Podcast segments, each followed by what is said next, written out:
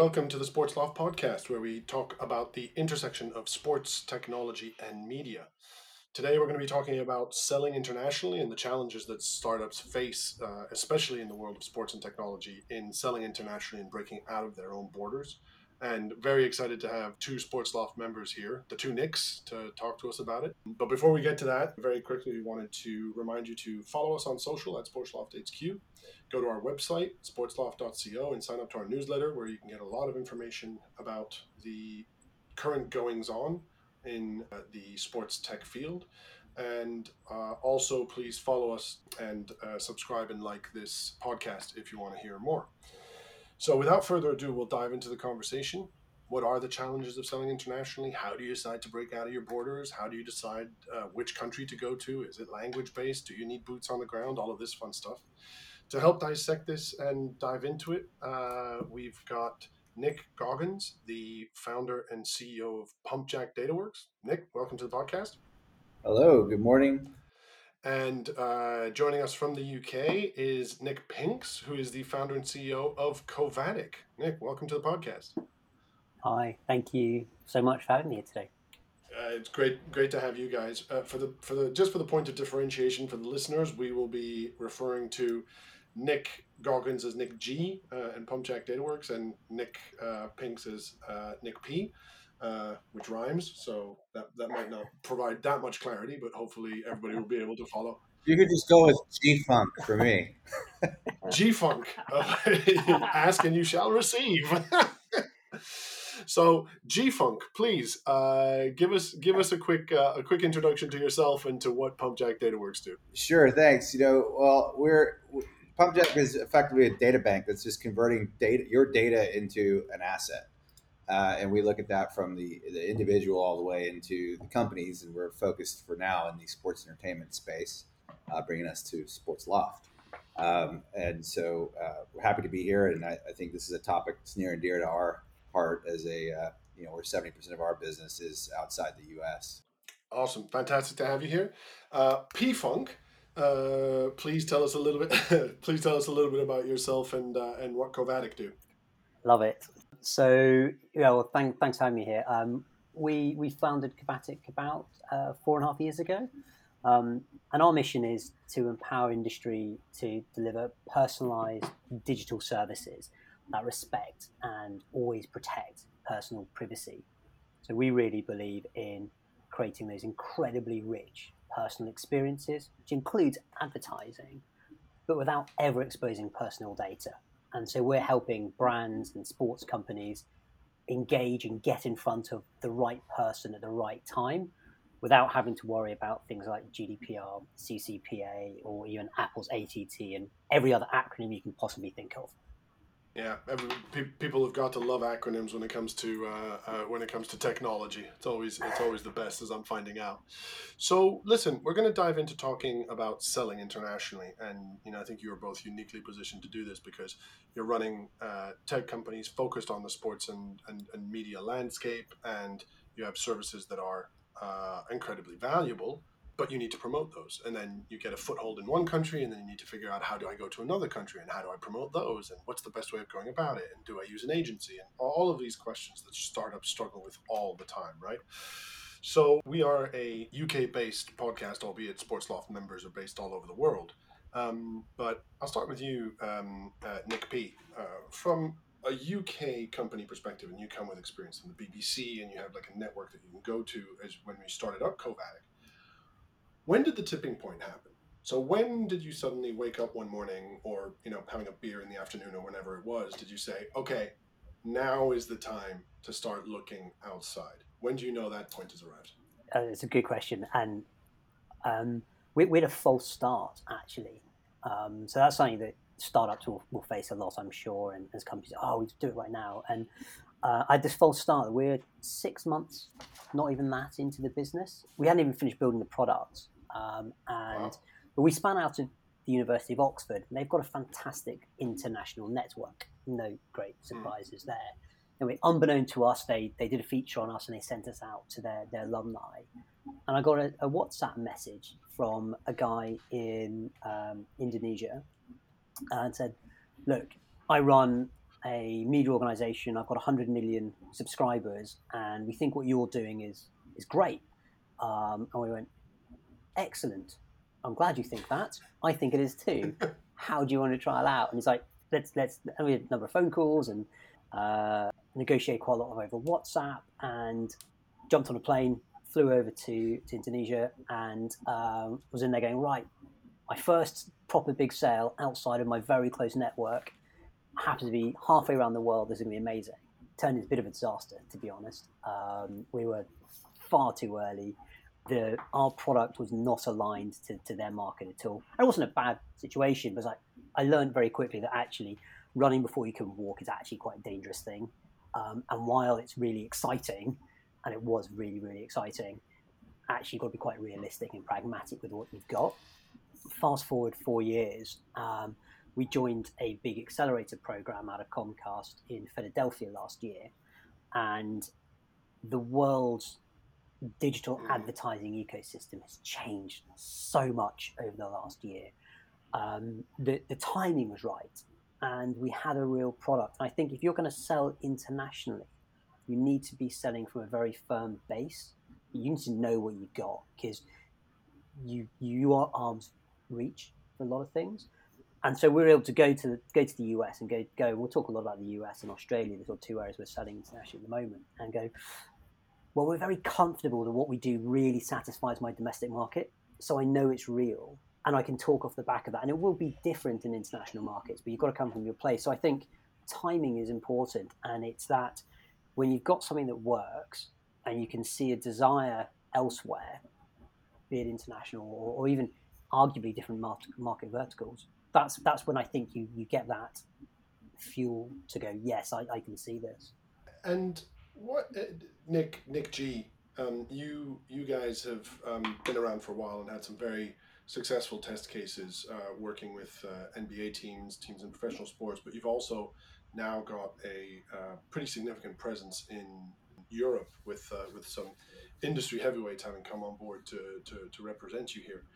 Uh, how did you make a similar and i hesitate to call it a mistake but because nick p sort of said it was a mistake i'll, I'll go ahead and use it. Did you did you did you make a similar mistake or did you make sure that you knew it worked before you reached out? How did you structure that um, and make that decision?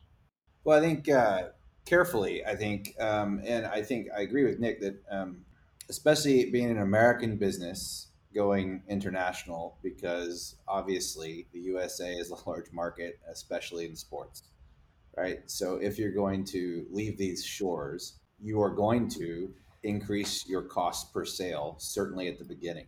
You also, I think, too often I see, and I've even advised some folks out of Stadio or Mentor and things like this, which is really do your home. I'm speaking to the Americans out there. Uh, don't as much as you can. I'm sure I'm still guilty of it because I'm also a Texan American. So, but um, what I would say there is do the homework as best you can on the Europe elements of and especially in the sports business. And I think the most common, I'll just go into this real quick. I think the most common misconceptions of the sports industry from either side, just in the Atlantic, we talk about Asia next, but Americans do not understand in general the whole pyramid federation governing body, clubs, and and and the whole promotion uh, elements regulation. Uh, and and this, this we just don't get that. Uh, look at some of the private equity that's gone into to doing some of that. Uh, they could have used that lesson. You know, the ones that are winning understood that before they got in. Now, on the other side, I think that Europeans coming into the American market really need to understand the college university sport landscape a much better and understanding the passion there. And uh, uh, i think that that's probably the thing i see uh, europeans coming across this way really missing the boat on just the cultural understanding of you know big college sport and, and how massive it really is and uh, different nuances of it. Uh, you know so now, going back to business and the sales bit, you know, I think that we were led outside kind of by the market and what we wanted to do. And, you know, simply we're looking at asymmetry of, of value from digital audiences, right? And so when I look at something and it's mm-hmm. like, you know, I sit here probably about 20 miles from AT&T Stadium of the Dallas Cowboys, okay? And then I look at something like Real Madrid. And from my perspective, the problem to solve for Real Madrid is much more interesting uh, because, you know, let's just take comps of Facebook fans, right? So Real Madrid has about 110 million fans on Facebook as a comp, where the Cowboys have about 8 million. So if we're just looking at that as like a sense of a digital fan base and what what and obviously that's some level of tip of iceberg, right? How do we get revenue per user up and how do we lift the values of those digital and to me obviously that's the future and then how does that impact mm-hmm. or improve values of not just linear and traditional rights but how that creates new values on streams etc that's kind of how we're looking at things and so when i look at uh, there's also when i look at the markets and also the opportunities in terms of how rights are already laid out there's more openness for change arguably in in some of the big international sport bases whether it's in europe emea uh, and also you know in the Asian markets. I mean, so yes, we're we, we, have had some big success in, in UK and EU, but we've also just you know we, we have world table tennis in uh, Singapore. Obviously, a lot of that is in China, and then uh, uh, we've just signed up Hong Kong Rugby Union. So those two are obviously very interesting in terms of data because of elements of dealing with Chinese firewall and things like this. And also you have whole different kinds of uh, cultural elements obviously uh, that need to be respected. And you know and i'd say you know i'm learning every day on those elements. And uh, you know this is where you, you, let alone like all the other operational stuff you have to get into uh, from you know aside from just the selling that's like the beginning you know a successful sale that opens up new problems around you know the operations of taxes and everything else. So I, I have I have a, a, question on that because obviously it, things will depend very much also on what you're selling um, and and how you sell that and how the market responds to what you have to sell. Um, and, and, quite often what people will do is sell something different to the actual end product um, so you know uh, you guys may be selling uh, licenses uh, to use software, or you may be selling consultancy, or you may be selling, you know, there's a whole host of different areas and ways that you can piece together your products. Did you, um, you know, Nick P, it sounds like your first approach was an opportunistic one, which was inbound and you kind of reacted. Did that help you shape the way that you think about not just, okay, I start to sell internationally, but also what you sell internationally as you as you approach those markets? Yeah, I think so. I think I'm not sure necessarily that because of the inbound, because of what happened right at the beginning, but I think you know, we actually look at our proper international strategy. It, it does shift a little bit, and actually, to, to Nick G's point, if, if I was selling a when, when I sell um, into big organizations, you often start with a consultancy like approach. Try to build that relationship, try to see what value add you can bring, try to understand the major pain points and work out if your product's going to suit, suit that, you know, that particular person, that particular team. Obviously, if you're getting international, that's just a million times harder because I'm not coming from a place of knowledge in the sense that, you know, to, to, to Nick G's point that, you know, a, a lot of Americans might well struggle with the European approach to sport leagues and, and the management of that. That works exactly the same in Inverse. Um, a lot of Europeans struggle with the concept and, and my background is very much in the TV space, so syndication is a different concept to how it works in Europe, which again is different to how it works in other parts of the world.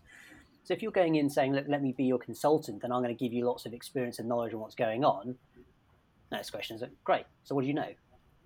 Ah, okay, awkward. Um, so you've got to be a little bit.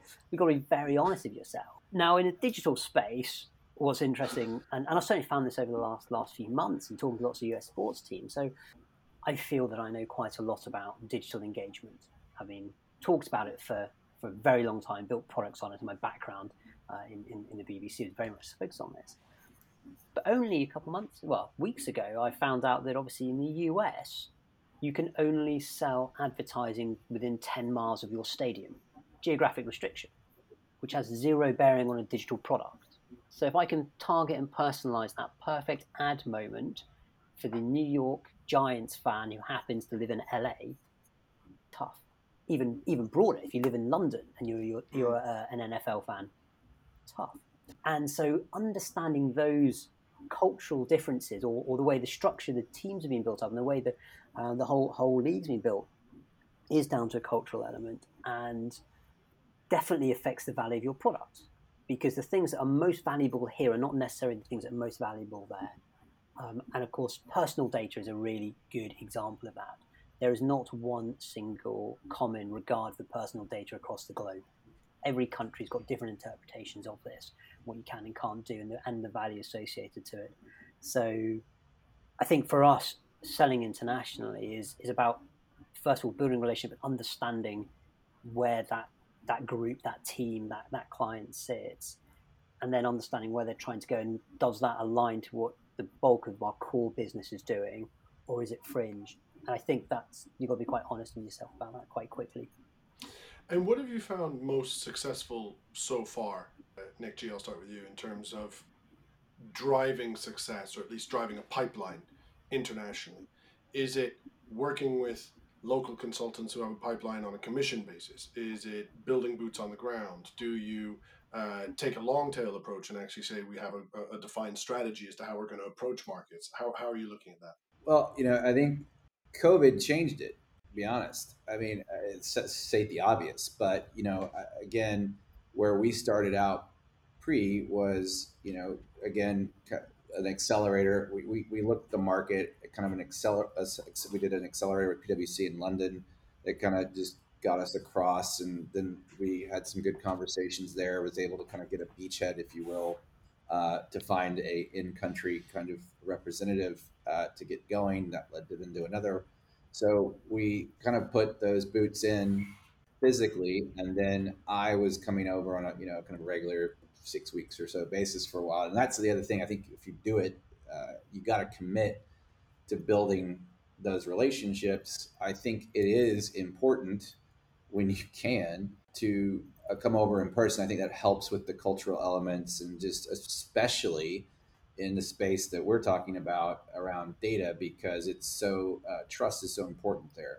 So I, I do think that um, and we will do this as soon as uh, as soon as I'm allowed back in the UK. Hopefully soon. Yeah, I mean, you know, we are adding. You know, that that is our plan. We're we're building up our, uh, at present. We're going to be building up more of our uh, UK office and more holistically. As, as, you know, I think it is important to not just, um, my opinion. Again, we're speaking as a tech company where you know 80% of our folks are engineers.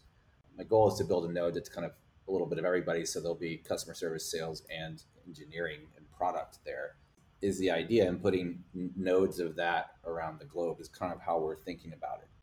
It's a little more expensive, obviously. However, the other thing that C19 has brought is, uh, you know, we're an, uh, an, being an entirely distributed business that is entirely global and pretty much every time zone is just leaning into that even more and setting up more of these kind of nodes or, or uh, it's almost like uh, you know the East India Company or something you know, you know French Legion you know you, kinda, you come up with these kind of these, these concepts right? Where you have these outposts if you will uh, is kind of how I've been thinking about it and that they can uh, they could operate almost independently with a handful you know less than 10 people you know um, and uh, and, and kind of work it that way is, is kind of the present thinking. And again, like I'm, I'm still figuring out to be honest, because the, the, the COVID really changed the whole elements because if I, I would have answered this question totally differently, it would have been a lot of focus on the travel and how you manage, how to manage the travel both ways, you know, bringing some of the UK team over to get indoctrinating company culture since the headquarters is here you know that sort of thing right? And now you know it's like being more strategic especially in sales. Now you're thinking about it totally changes how you're managing a sales team right? Because well maybe geographic which is the obvious you know distribution of leads let's say uh, maybe that's not the best maybe we can be more flexible about that or uh, around you know horses for courses on different things uh, you know, there's it just it creates a whole new rethink, you know, and I, I think that's a really interesting dynamic conversation. I don't have all the answers for. I have a lot of the questions. but so like that node here in London, is that focused on the UK market or are you looking at Europe, Middle East and Africa? Have you thought about is, is that something you think about? How do I divide up the the world and how do I prioritize the market that I'm going to go after in order to uh, in order to try and, and drive drive revenue?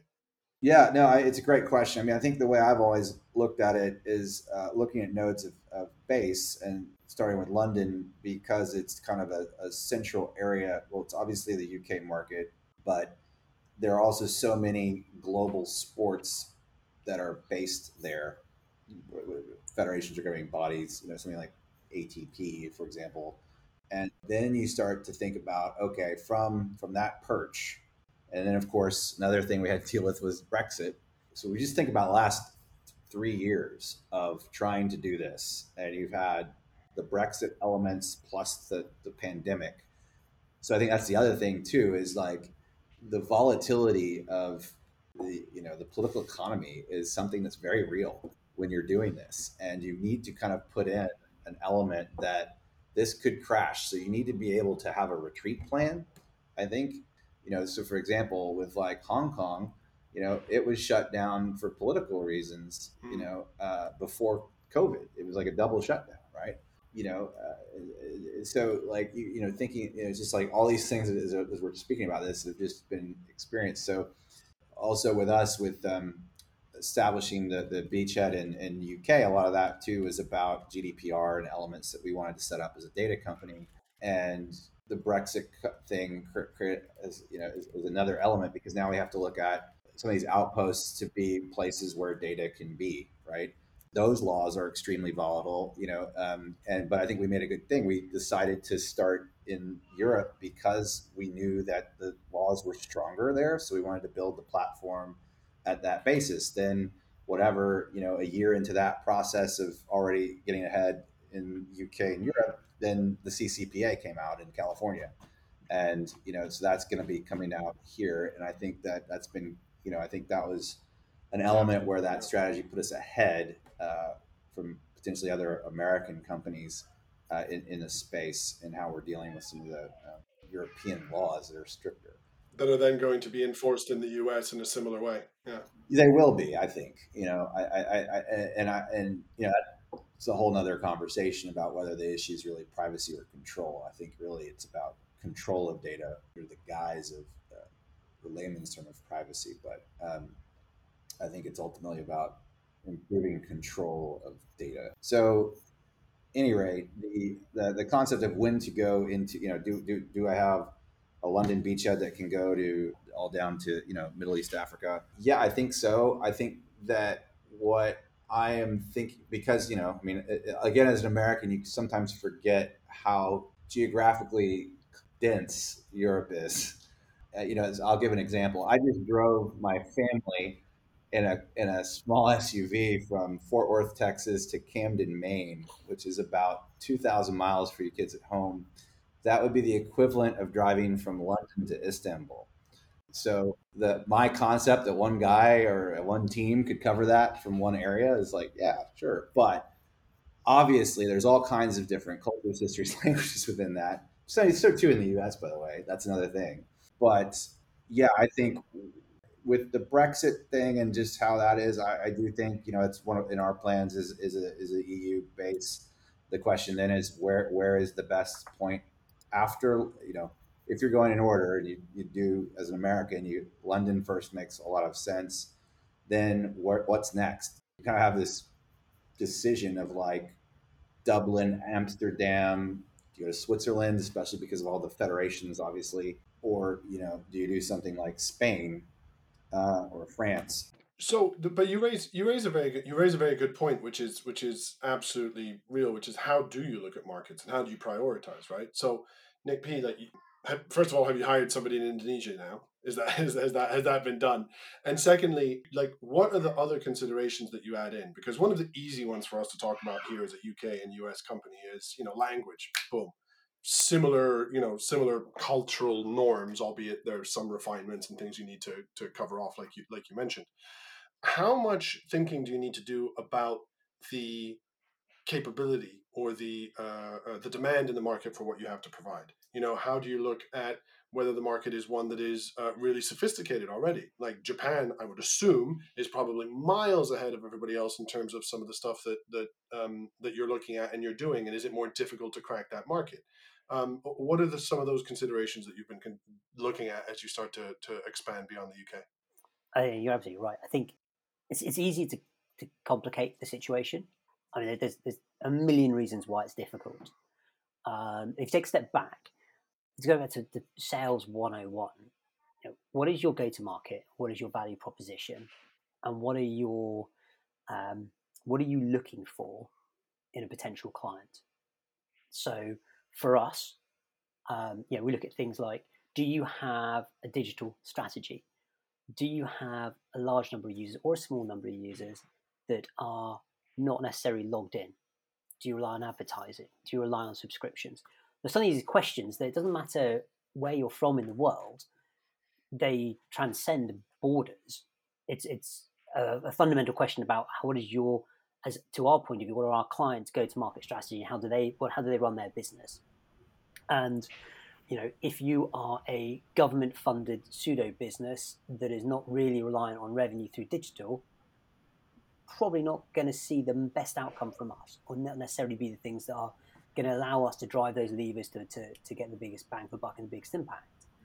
So I think when we look at clients and we start to, you know, beyond having that initial discussion and, and, and looking hmm. at the market, you start saying, well, where does it segment and where does it fit? So um, if you look at European countries, there's lots of, you know, lots of interest in sports, but there are countries that stand out with a much stronger fan base and have got a much more digital first strategy. You, you, you, pull, you find yourself being pulled towards those. I think also we're quite a young company, and although four and a half years, we spent the first few years building a product, not trying to sell a product. So the selling stage is still quite young for us. So it's very founder led, that expression. There are a few people who really know what we do well and rely on the sales. Now, this is where COVID has actually really helped us out you know, let's jump on a Zoom and chat about this is a totally mm. acceptable, good way of talking to somebody now anywhere in the world. Two years ago, uh, I'll have a call, sure, but ultimately the person who's in my office next week is the one I'm going to buy. And so there is then this uh, practical situation um, of, which again, actually to our Indonesian example uh, right at the beginning, I was like, you know, Nick, if we make this deal happen, then what? you can is, your first thing you're going to do you're going to build an office out in indonesia? How's that going to work? Um, and suddenly it's like well actually what's the practicality side of it? And and i do think that that uh, language comes into play. Now fortunately digital language it's all done in english. You write code in a, in a common language. So you know maths is a really strong player in our space again there's quite a common way of understanding so that's not too hard i think covid has demonstrated that teams and, and companies can work really, really efficiently remotely. Um, and there's a lot of benefit of being in the office, but you can take that, that capability into an international scale. And there's no reason why you don't have 24 7 product development because you've got you know, where people are and 24 7 customer support. And it, you, you can actually really maximize effectively now with a quite a small amount of people uh, the, the, benefit of follow the sun. So I'm really excited to get into that as, a, as, part of our strategy. So I've worked in all sorts of different sales organizations or, or, or sales structures, bigger, smaller, more sophisticated, more global. Mm. Um, so I'm really interested in this in this question for both of you, which is sort of a three part question. The first is how big is your sales organization? How many people do you actually have selling? Second is, do you have one person who's responsible for everything, or have you split it out into different regions? Do you do you, like are you looking at it by region sales that goes up to GM? And then the third is, are salespeople incentivized in different ways in different regions because of the products and the market and the and the sort of stage of the company, or is it all aligned? Uh, uh, and and there is no right or wrong answer to all of this. It's kind of like how's it all grown up, right? But um, I'm fascinated to hear how you guys have, have, have, built that and how it's going. Nick G, I'll start with you. Yeah, I, I, I love that question. It's, it's, very much what I've been uh, thinking about the last 48 hours, actually. I think I'm going to start with a little bit answering some of the previous question and, and or just around the theme again around for those other peer entrepreneurs out there congratulations you've decided to, to sell in the sports industry. Get ready. The sales cycles are extremely long. And this is why v- venture capital is this is one of the reasons why they don't they do not like the tam of sports. And this is another thing that you have to understand if you are raising capital and you're going to come up with this. So just know it now. And I think one of the things that is also at play here when you are selling new things into a market, the thing that's difficult about sport is inherently they have a few things that make it very difficult to sell into. And this is um, this is these reasons I'm going to lay out have to do with how we're thinking about the sales structure. But at first level, the organizations are extremely conservative, and they should be. They, they, they are these storied brands in local communities. Sometimes they're even a symbol of the nation, right? So, as such, people that work there are, have also sometimes worked up tens of years to get to the positions that they're in that maybe you're selling to. And you need to respect that. And so that means that their risk threshold for new things is going to be lower.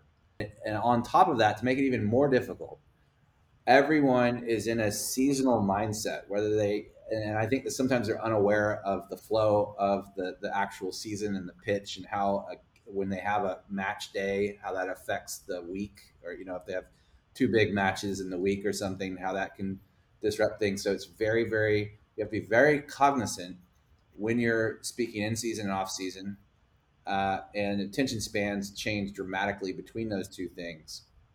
So ultimately, what I'm saying is trying to find places that are open to new technologies truly can uh, bring them in can adopt them is, is very uh, a unique situation that you really have to be i think just totally a hustler about finding those right points and being comfortable with like I'm going to try and get to know faster. That's going to be too hard to get to a certain point before I can build a, a whole biz. So when you're trying to understand, that's one of the reasons why by expanding internationally and kind of thinking through these things, you are trying to go really quickly on a psychological place as far as thinking through where can I find transformation agents, you know, new owners, new ownership, uh, new contractual deals, these sorts, new new hirings, these sorts of things in, in, in, taking advantage of where there is volatility. If, you're an early stage business, these are really the only places you you're you're honestly able to play. Uh, otherwise, you're going to be stuck doing free work, and you're going to be f- effectively financing some of these companies who are going to hold you over the coals on cash. That's just the reality. So, knowing what I just laid out, and, and to what Nick just said, right? Like you are, of course, and, and we have been, you know, mostly the co-founders, founders are going to be and have to be a key part of the sales organization. You know, definitely through your seed. Probably still involved in Series A, especially if you get to the larger enterprise style things. If you're doing a, a league or a federation, but you also need to get out of that as a CEO as fast as possible. I, I think we started again very early with kind of getting some uh, sales agents and nodes, and what we're now doing is are thinking through okay, as we're scaling up the sales team, we're also finding, well, we have certain talent, and you might have someone who um, is British, had their 10 year career in London, and now lives in, you know, Mexico City. So they're going to have a huge network of people in the UK. Should they be selling to the UK, or uh, are you going to say no? You've got to just give leads to the local guy who's there like so I, I i don't think that's why i've been thinking a lot about how geography fits that and how do we encourage the sales organization as we're building out more people to pass stuff around faster and that gets into how you're thinking through different um, team goals different potential bonus mm. things uh, how, how you're dealing with commissions and all these kind of structural elements that, that, that stick up but i think the uh, agility is maybe I would I might be the thing that I'm trying to think through the the, the highest, and that is about everything. It is about the zones. It's about the thinking. It's about getting to yeses and nos fast. It's about languages. So we're definitely thinking through this the sales team and trying to have more languages on board and uh, other diversity elements. Right in sales organizations in sport tends to be heavily male. I think uh, thinking through uh, those elements to, to, to level that out is is definitely a key piece of how, how we're thinking about a few things. And and so, do you have a single a single person leading the whole sales organization, or is that sort of still all up to you at this stage, and you're you're about to pass it down? Yeah, we've we've established early. So I have gone and said we're going to have a sales manager first before I start scaling up the next. You know, we have like basically you know one salesperson plus two founders, you know, and some other people playing multiple hats. All right. So as we start to scale, okay, I wanted to get the sales manager in first and establish the real kind of scalable system, if you will, right? Where, okay, it's time now to move, be a little more disciplined about how the CRM is used, how we're doing metrics and KPIs around a sales funnel, just the kind of sales 100, not just putting it in, but getting the discipline into it. Because if we don't have, and, and building the system is like, okay, this is for the next, you know, 20 people, right? And so, you know, kind of just to clean up our act so we're more effective and, and um, disciplined is obviously the, the tendency is to just be wheeling and dealing, right? And so I think that's always a key stage of a startup is moving from the wheeling and dealing into a methodical, more organiz- organizational basis. You know, I, would say you go from like you go from street fighting to like special forces, and then you have an army, right? And you know, I think we're in the special forces so Nick B, how have you built your army? How are you guys are four years, four and a half years into the company. Two half of that time was spent building the product, so you've kind of had half of half of the lifetime starting to scale. How have you gone about building it? What, what, what are you? How are you guys looking at it? We're still hustling the street fighters. I think. You know, how how big's my sales team? Everyone in the company they've got a responsibility to try to to sell sell, sell the products in the business, um, and that, that's the that's the textbook answer. I think the real the truth is it's it's myself leading the sales. Um, I've got three people who are uh, uh, consultants, I suppose, who, who help part time with that, which works really well. Um, bring leads in, help keep me close to the market, what's going on. I've got one who's particularly close in Australia, one in the Middle East, and one in the US. Um, connected into those markets. I'm not necessarily where they're based, but it, it, it, certainly helps. And we've got a few channels we're working down as well at the moment, which is good. Um, and we're kind of growing those. But so the sales team is not particularly large by any stretch. It's my primary area of focus right now.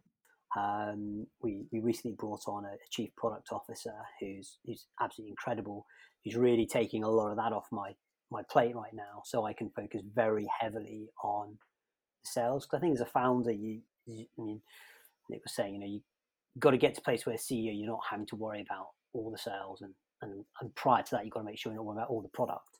Um, and so you kind of build a bit to a place which is good enough, and then get somebody who's able to really make it fantastic.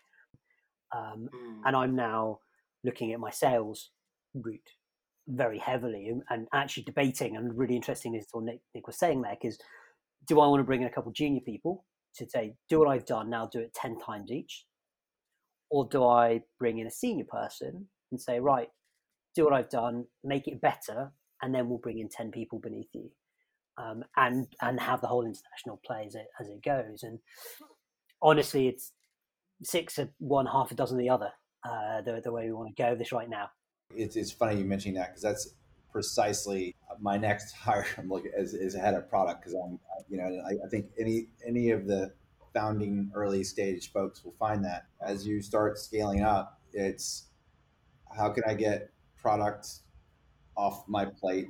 How can I get the sales off my plate? And one of the things it's I think you know generally obviously a founder will be you know some percentage of a little bit you know 80 20 sales guy to product guy or you know opposite right or 60 40 or something but um, i think and i've seen this in a lot of companies sometimes when when you when you have the case where the um, founding team this could be one person or, or two or three let's say it's three and two of them are kind of sales and marketers and one's an engineering guy, that kind of case. It can be very, as far as a tip, I think it's important to really kind of think through. No one is going to sell the product in the same way that the founder does. And I think when you start thinking through how are we going to scale the pitch and the system, it almost needs to not include how the founder is selling, right? Uh, because there will be elements of it, but I feel like that should be brought into the at the end. But the the you know you, you really should be thinking it through, and I almost think like some of it should come through client services and and the use cases so that it becomes you know you got to really get to that like objectively and stuff that nick was talking about earlier. It's like what are we doing that benefits the end user? And, and how are we articulating that value? And really trying to take any kind of the emotional bits out of it and thinking that through. And then you can add that stuff back in which also by the way allows a lot of different kinds of flavors to to different types of salespeople. So it's another thing we've just been doing is is um, kind of disc and psychological profile type stuff on our on our internal sales team. So I'm thinking through a lot of there are different, just naturally different types of salespeople. None are any better than any other. And so what we want to be able to do is be like, here's our core story. You can take this you're going to be more of the relationship. Let's get a guess person. That's good. This is more of the analytical, more aggressive, you know, all the different bits in between. But I think thinking through that kind of psychological match is extra important when you're doing an international thing. And if you if you just think of the geographic map or, or the world, different psychologies might work better in different markets. Whether you know somebody's more of a straight to the point wheeler dealer type. You could probably think of three countries where that might work better than others where it's really about building a longer relationship and building the trust. And then, you know, again, those things matter more if you don't speak the language. So these elements in the space of sports where it's already conservative and, and these sorts of things, I think really have to be thought through very carefully to be really successful. I think you're absolutely right. I think the other thing I find interesting about selling to sports is even if you've got somebody who wants to go right now, that's still in the confines of the season that you're operating within, because a lot of stuff can't be touched during the season. And actually, if you then put that together and you look at a map, uh, or sorry, calendar, align a calendar with a map, and you can see hotspots throughout the year where you want to focus in different areas.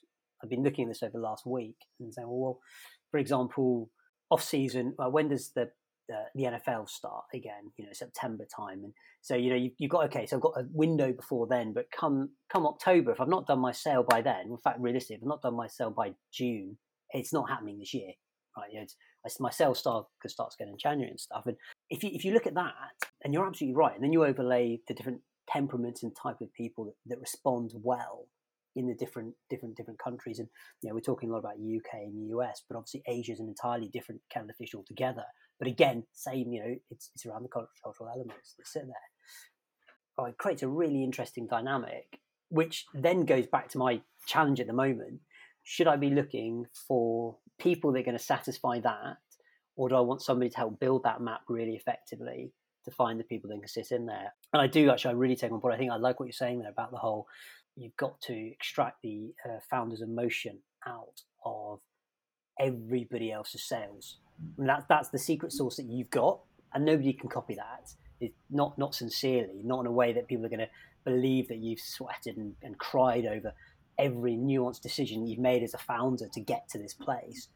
You know, I've come in as a highly performant salesperson, so I'm here to close this deal. Great. Be genuine. That's who you are, and that's what you're doing. And then I think if you try to get a, a founder to, to make you like them, that doesn't go well. And I've certainly have seen that as well, actually, where you've got to try to work out how to uh, extract the key value points to sell it.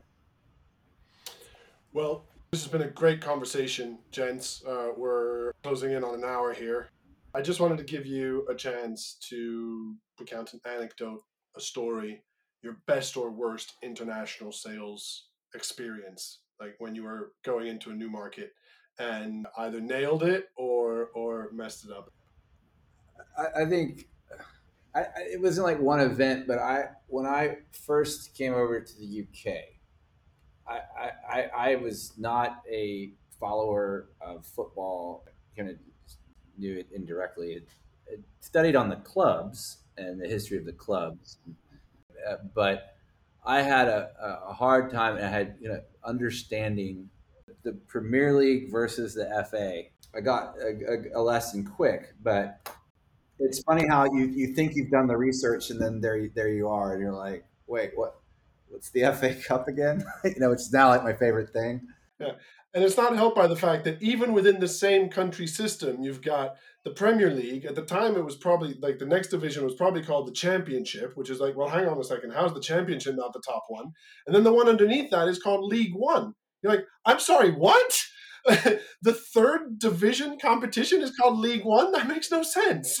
yeah, so you're like, well, I thought League One was something else in another country, and you know, is are, are ones ahead of A's, and you know, it's it, you know, it, it's like. Um, because yeah, because I mean, just that that concept for you know, because again, the Americans is, is all about the league, right? So the you know, the idea, the idea that the, the Dallas Cowboys could be playing in five different competitions uh, is just completely. Yeah. so Nick P, what was what was what was your most interesting, best or worst international sales experience? I'll, I'll give you.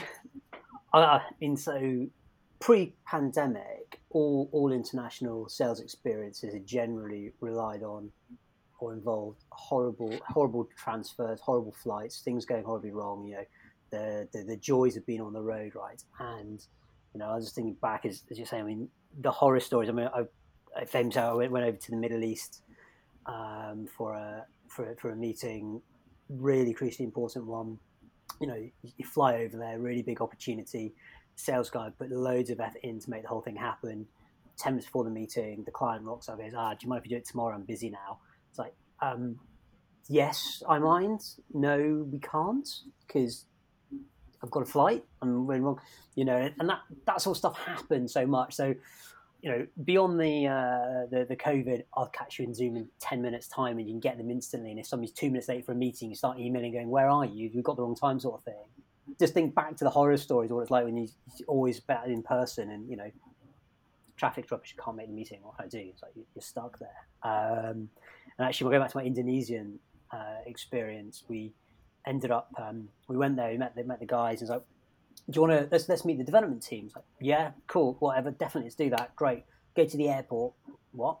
Yeah, so they're in another part, another island. So he's going to jump on a, a, flight, and the last flight didn't quite get there, and they got like halfway and got stuck. But we'll get this one, we'll be fine. Don't worry. And we get to the airport, and the military come in and shut the airport because they want to use it for a bit, and we're stuck in this tiny little room where there's like hundreds of people piled in. We're in our suits dying, and there's you know the clients there going, ah, it's fine, don't worry, it's okay. I promise you, the next flight will be all right. You know, it's, it's a nightmare. You kind of go, the the joy of international sales is the fact that you know you've got to get yourself completely engrossed in the culture, um, but but it's worth it. There's no way worth it, and and the the, the satisfaction I tell you for a, a founder to see your product the first time it's being used in a different culture internationally, you see that data coming through it's incredible. Um, and I do, never mind the financial rules and all, and all the business, but the actual why we started this and what drives us late at night to get over.